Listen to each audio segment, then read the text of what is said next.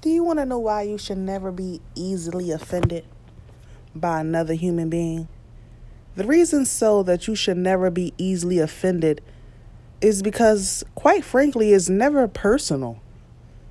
I'm sure you may think it's personal because they come in directly at you as a person, but it's not personal because that's just what they do on a daily basis. It just may be you at that time because, let me tell you this if a person is offending you, it's okay to speak up.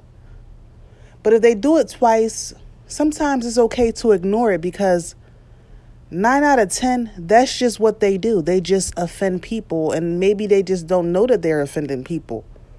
I realized in my life that people do things according to how they feel, not according to how somebody else feel because we are living for thyself. We're not living for anybody else on this earth, quite frankly. So sometimes when things happen to you by another individual, you might beat yourself up. You might go hard on yourself and say, What did I do wrong? Or why does that person directly keep coming at me, me, me, and me? But technically, it's not you. You, you, or you. It's really just that person. And you just so happen to be that person that day. And if it wasn't you, it would be somebody else.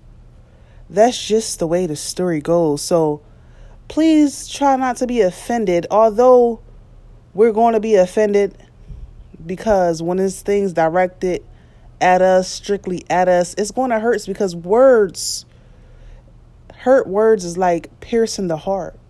It's like a, a knife going through the soul. And that old cliche, like I said once before, sticks and stones may break your bones, but words will never hurt you. But that's a lie straight from the devil because out of the mouth speaks life and death, and wounds heal. But sometimes words can cause you to want to go to therapy over something that somebody said years ago with hurtful words from your mother or hurtful words from your father, things that just can't get out your head. You know, it sticks to you like glue.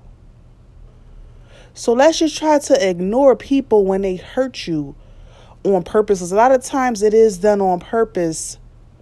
But like I said, if it's not you, it will be somebody else. And if it's not somebody else, it will be somebody else because that's just the way the story goes.